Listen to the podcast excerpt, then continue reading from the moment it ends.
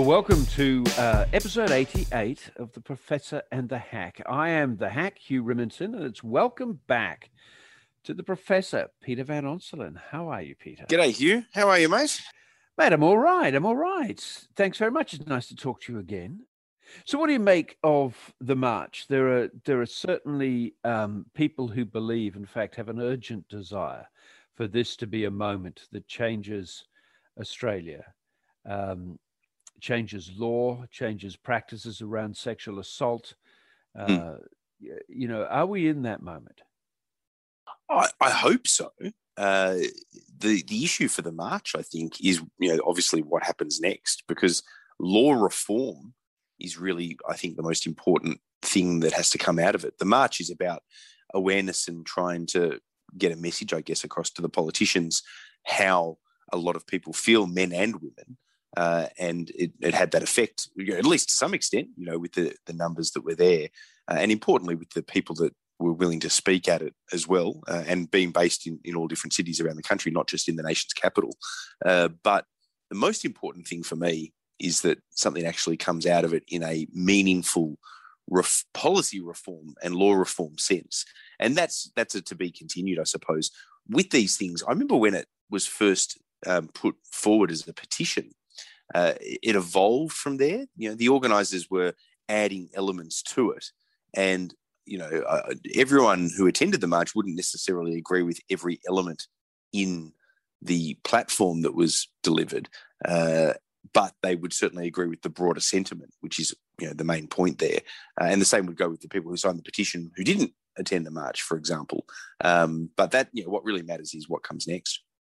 So that is the key question. Then, if you if it's about law reform, law reform requires governments. It requires legislation.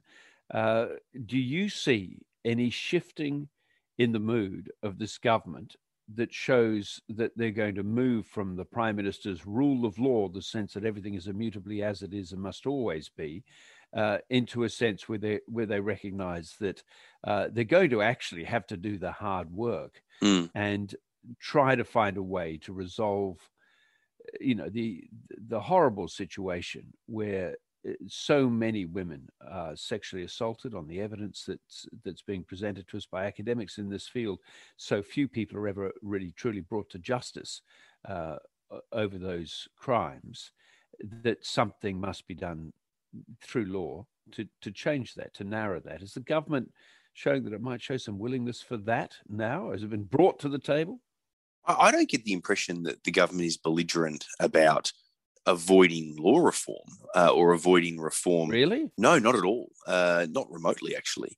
The impression I get is that they're belligerent when it comes to things like, for example, uh, you know, an independent inquiry about Christian Porter, something that I've been in favour of, but is in a sense now a moot point, which we might get to because of his defamation action, uh, at least in the short term.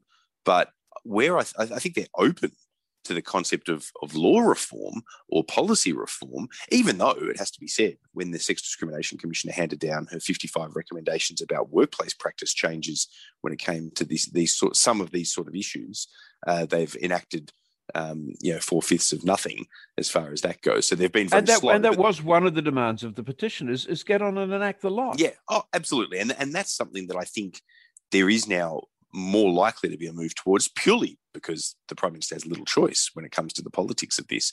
But I'm, see, I'm, see, I'm, I'm, I'm just, so I'm just going. I'm staggered that you say that you don't think there's any lack of appetite for law reform.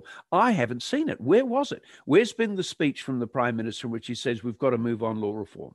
We've got to change the law around sexual assault. We know it's essentially fundamentally a state-based issue. The you know rape and sexual assault, except in the ACT, is essentially matters for state-based uh, police forces. Uh, but nevertheless, leadership can come from uh, nationally, as it does on on so many other matters through COAG mm. and, and, and the attorney generals, the first law officer meetings around the COAG process, uh, which would have dealt Christian Porter into it.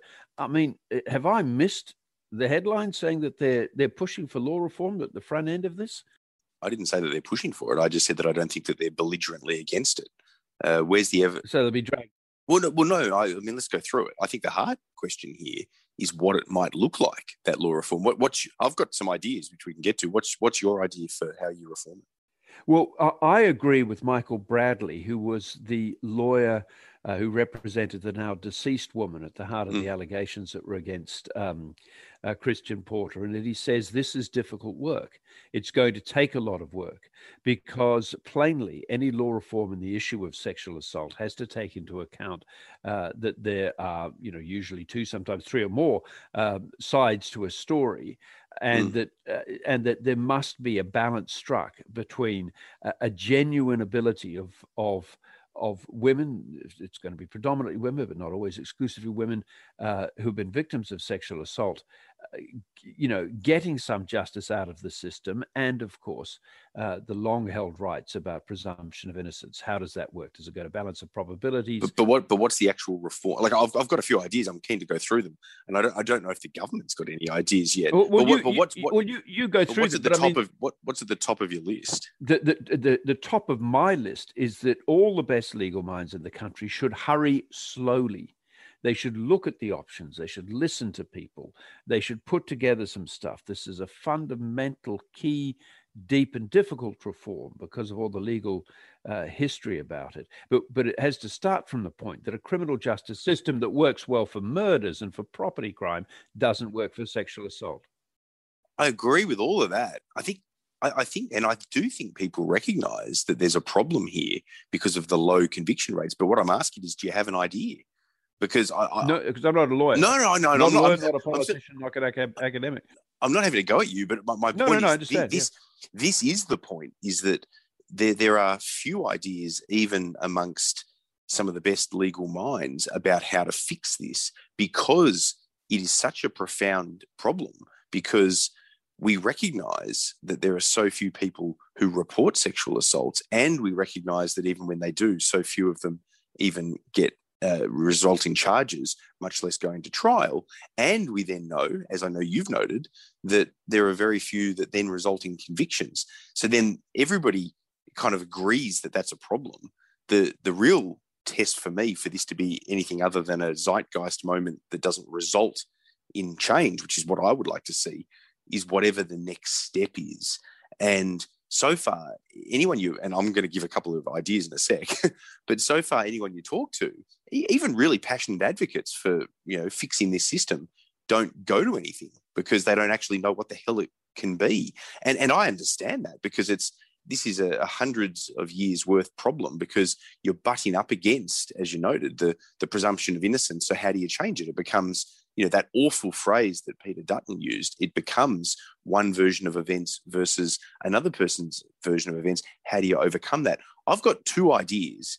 Um, one, well, both of which are probably controversial, irrespective of where you sit on this, but they're ideas that I think can be thrown into the melting pot of ideas and see what happens. The first one that I think is the most likely one that should be followed is that, unlike other, in all legal matters, if somebody's facing a murder trial or armed robbery, uh, you are not allowed to bring in evidence of past allegations against them, you know, uh, or, or, even past attempts at convictions. Uh, and in some cases, you can't even bring in at all their past convictions uh, about things. Now, that is something that you know is, is there in law for a very obvious reason that you've got a jury or a judge to decide specifically on the matter before them about whether there is or isn't enough evidence beyond reasonable doubt to convict somebody. I understand that that's been the legal process forever and a day. One option might be that specific to sexual assault allegations, that if there uh, is a pattern of behavior, because we know from the research that most people who are considered to have had who, to have engaged in a sexual assault do it more than once. So maybe you can bring that evidence in. However, if you bring that evidence in, maybe the quid pro quo is that the sentence um, can be reduced by the judge at the point of sentencing uh, upon a guilty verdict. But at least it might bloody well lead to more guilty verdicts um, from perpetrators who have got a pattern of behavior. That's one idea. I don't know what scholars would think to it. Another one is just a, a, a more simple adjustment. Dump our adversarial system for an inquisitorial system a la what the French do, specific for sexual assault crimes, because they do have higher conviction rates than we have. Uh, and that is just one idea. Stick to our adversarial system. It's the bedrock of our democracy and our legal system. But perhaps go to a system that has been proven internationally to work better for sexual assault around an inquisitorial system that puts all the power of investigation and questioning and witness calling essentially in the hands of the judge. The most radical idea that I've got, which I suspect is unlikely, but it's almost a last gasp, desperate bid to get some guilty verdicts in cases that are more contentious, if I could put it that way, the kind that often may not even result at the moment in charges being laid, much less a DPP deciding to get to trial. Maybe you could also have civil tests for sexual assault convictions. However, because it's not beyond reasonable doubt, because it's the civil test of on balance of probabilities, you would probably have to take incarceration off the table. I don't. Th- I, I, couldn't imagine it being okay to incarcerate a man or a woman on a balance of probabilities conviction. Uh, I think that would be a denial of our entire legal system. But it would at least be able to result in contentious cases where, at the moment, the alleged perpetrator just always goes free, at least in that structure, the alleged perpetrator would get some sort of mixture of heavy fine, heavy community service, um, suspended sentence, so that if we get back to the idea of a repeat offence, that then that does increase their jail jailability. Um, but something like that, I think, would at least also help. Now, these are just my random ideas. I don't have a law degree. I haven't spoken to any lawyers. I've just sat down and thought really hard about this in the context of everything that's been going on. Uh, and my real toing and froing between feeling like something has to change, but also feeling like uh, I want I, I, want us to avoid trials by media and all the rest of it, as we've seen in some respects. I think those are three interesting options. And I agree. Well, I think they are. And I agree. I, I think they and are. I agree with you. Just sorry, just just just to finish. I know I, I totally agree with you that there is no movement by the government towards any of this debate. But I don't think they're um, belligerently opposed to it. I just don't think that they are giving any signals of action, which I think is probably the, bloody the point government. that we agree on. They're the bloody government at a time when half the population is in a rage and I do wonder whether the Attorney General, because of the issues that have been raised against him, which are now going to go to a defamation hearing, whether he's in a position to oh, uh, lead that at the Commonwealth. Of course he's level. not. Of course he's not. And as you say, I mean, one of the issues is, yes, sure, state v Commonwealth in terms of where the law sits. I, I don't buy that rubbish for a minute because at the end of the day, when governments want to act, particularly under our federal system that does put so much power in the hands of the Commonwealth, or this supposed new national cabinet that is meant to be giving us a level of cooperation where they can all get together and actually do something collectively. I don't buy that as an excuse not for action. But you're right, Hugh. The, you know, whatever, wherever the truth does or doesn't lie, wherever Christian Porter's defamation case does or doesn't go from here, whether or not there's an independent inquiry, uh, the problem that he's got, fairly or unfairly, is that because of what he's been embroiled in, there is no uh, realistic chance of him leading a change like this. So that's a problem. You would, that, I think it's easily overcome. By the way, I think that the government should swiftly move to set up uh, some sort of body. Uh, I mean, certainly doesn't need to be a royal commission, but some sort of body that comes up with law reform ideas in this space. I mean, we do have the but, law but who's going Commission. to do it if it's yeah, I get that, but who's going to do it if it's not the Attorney General? Do you stand aside the Attorney General so that this work can be done, or do you somehow make it the Ministry of Minister of Women, Marise Payne, give her the job to drive a law reform process? I'd put it outside of Parliament altogether. I mean, uh, the, the Parliament, here I mean, look, this is irrespective of whether you think the Attorney General can or can't continue on. There's lots of arguments to suggest that he shouldn't. Um, there's lots of arguments to suggest uh, that there's a problem if he doesn't, given, you know, that he denies the allegations. We'll see where all of that goes. That's its own debate. On this issue, there's no doubt that he can't lead it, I would have thought. um, but I, I actually like the idea of it being taken away from the Parliament altogether and then come back to the Parliament with a series of recommendations. And guess what? Unlike so many recommendations, this time it'd be nice to see them actually then seriously consider enacting them. But this is its own problem, Hugh. You know, parliamentarians are the ones who consider ideas for legislative change and then vote for or against them as a government, as an executive, as a parliament. But parliamentarians, frankly, don't exactly fill me with confidence as being, you know, the great minds of our time, considering how to make such weighty reforms to a legal system that has been both so functional for so many centuries, yet so dysfunctional on the issue of sexual assault. Uh, I, am not filled with joy as I work my way through the 227 names that sit between the Senate and the House, that they've got the intellectual acumen to come up with uh, solving such a wicked problem as the issue of how to deal with deal better with sexual assault allegations and outcomes. Well, they're going to have to rise to the task because it's a pressing one. We're going to take a, a very quick break. Uh, PVO, a lot more to discuss. Stay with us, folks. G'day, Sandra Sully here. I hope you're enjoying this podcast. If you're looking for more to listen to, head over to Short Black with me next. I talk to all kinds of amazing women who are making a difference. Good women, great chat.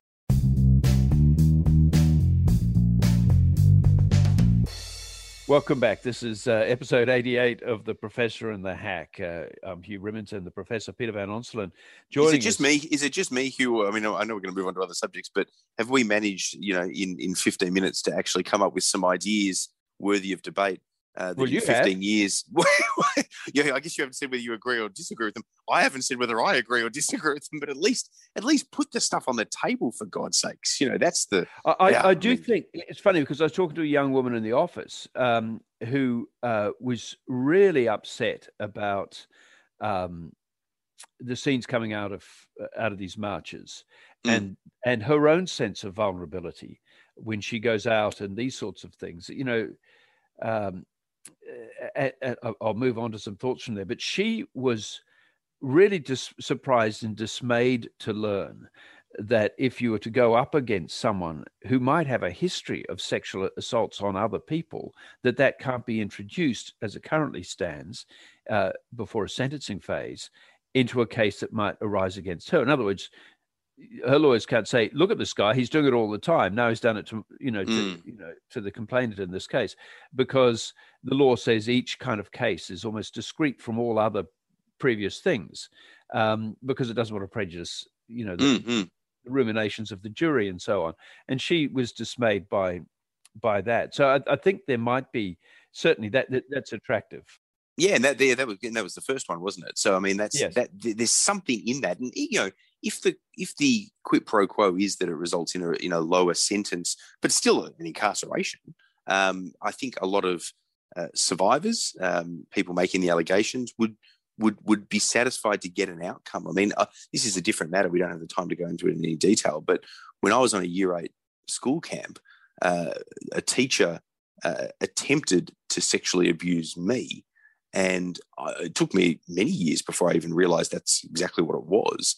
But then decades later, I found out that three other school students from that school camp made allegations that they were sexually abused by this teacher. I got called by police on it. Um, my evidence became important to his ultimate conviction.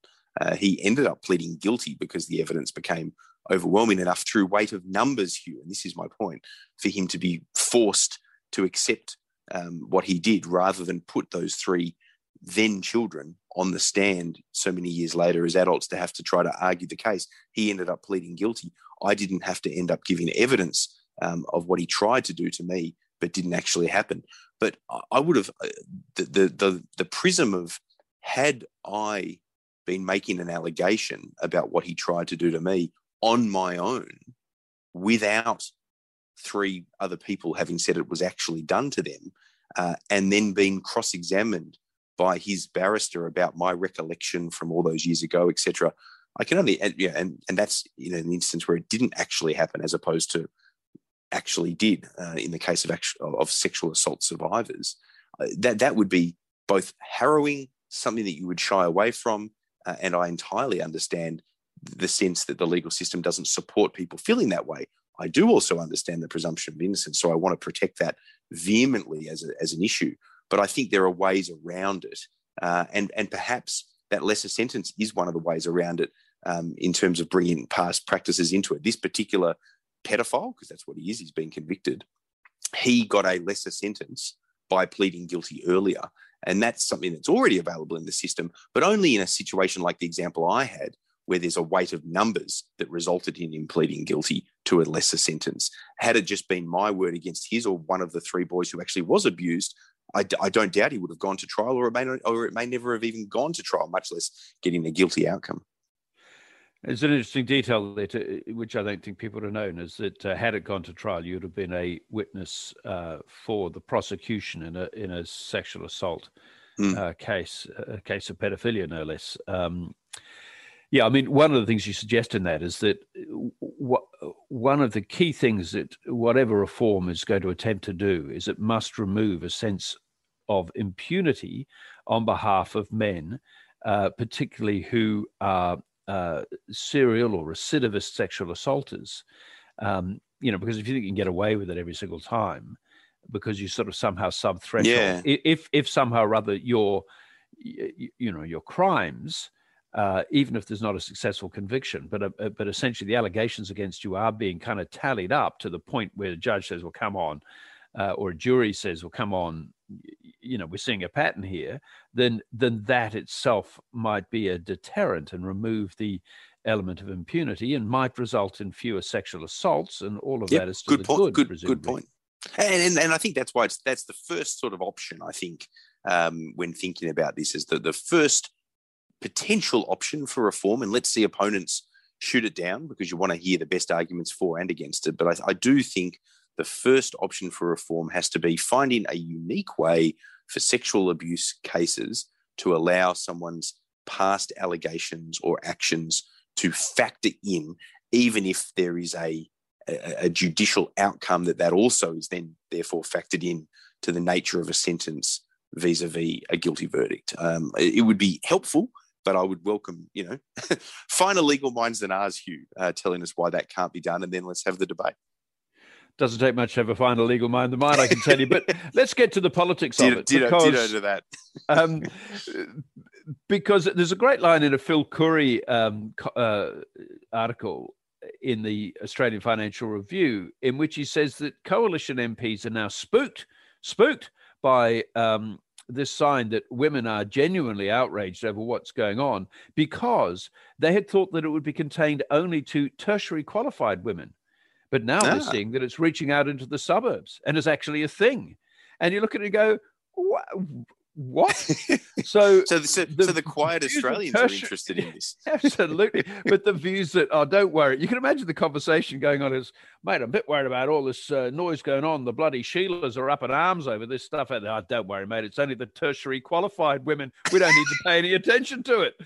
But, but, but, Hugh, but Hugh, the, if the quiet Australians are speaking up, I mean, you know, won't the quiet Australians just shut the up? Uh, that must be the that must be their attitude, isn't it? Isn't it just such an appalling insight into the notion?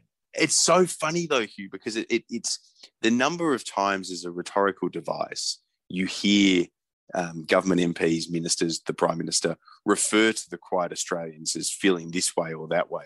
Now, if the if, if this is right, that, and I suspect it is, that the quiet Australians are, are finally you know letting their voices be heard a little bit on on, on this issue, uh, well, you know now now suddenly he wants them just to shut up and go back to being quiet.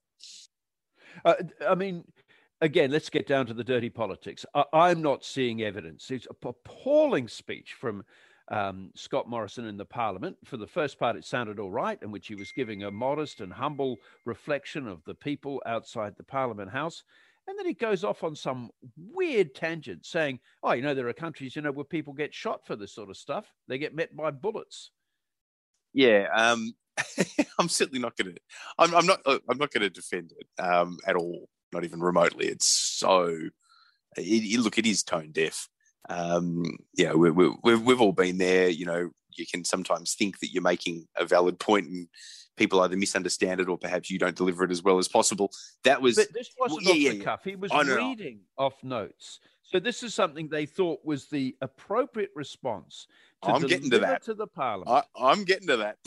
I just uh, the, the, get to it, the, the, the, the problem here is, you know, this generic idea that we're all grateful if we stop and think about it, that we live in a democracy which is peaceful and allows for peaceful protests and exchange of ideas, uh, which perhaps isn't always as um, open to those exchange of ideas on either side of debates as it should be.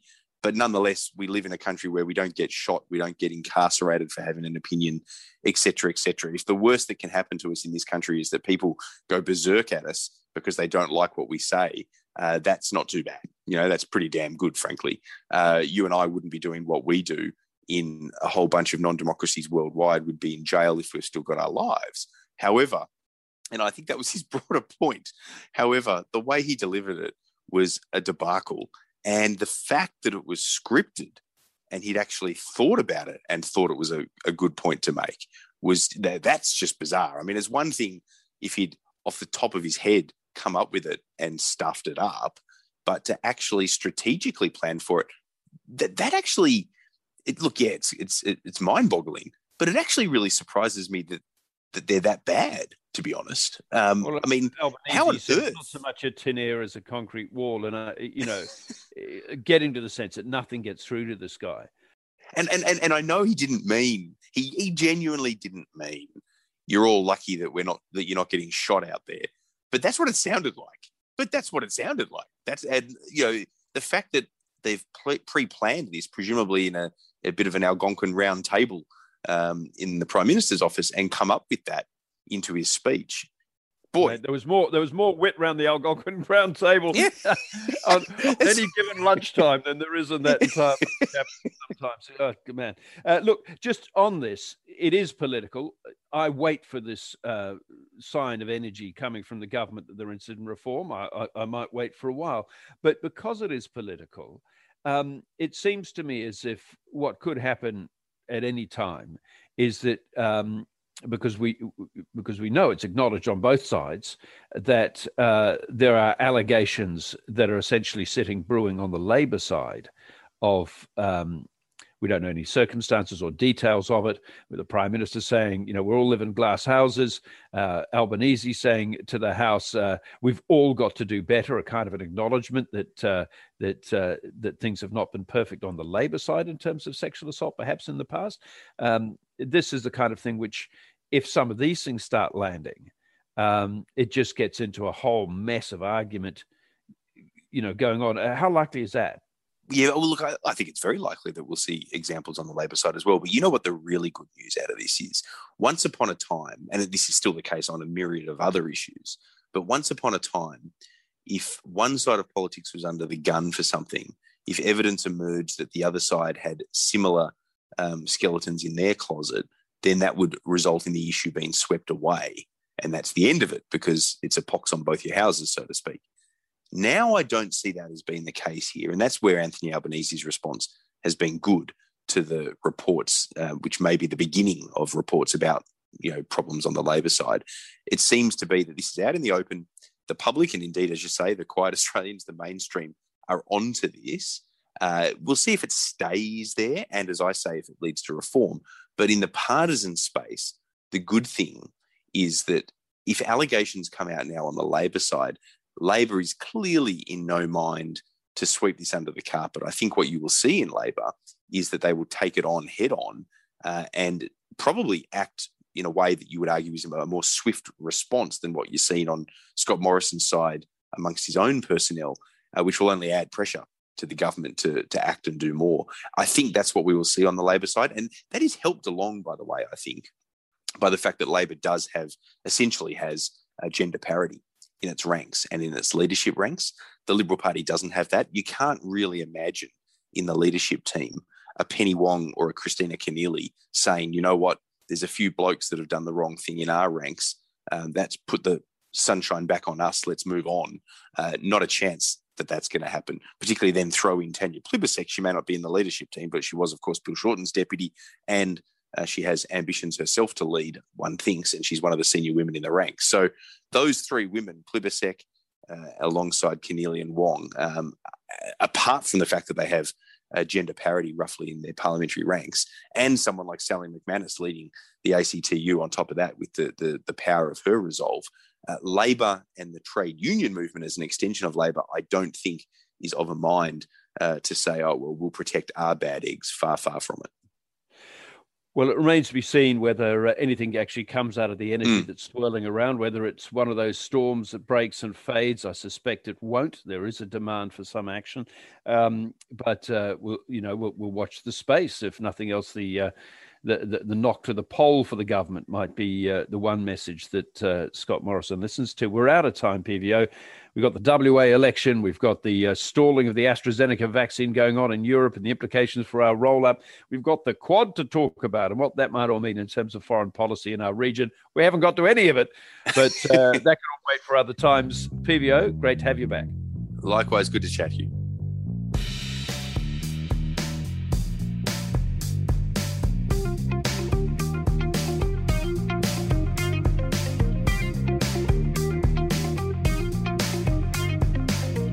You have been listening to a 10 News First podcast for 10 Speaks.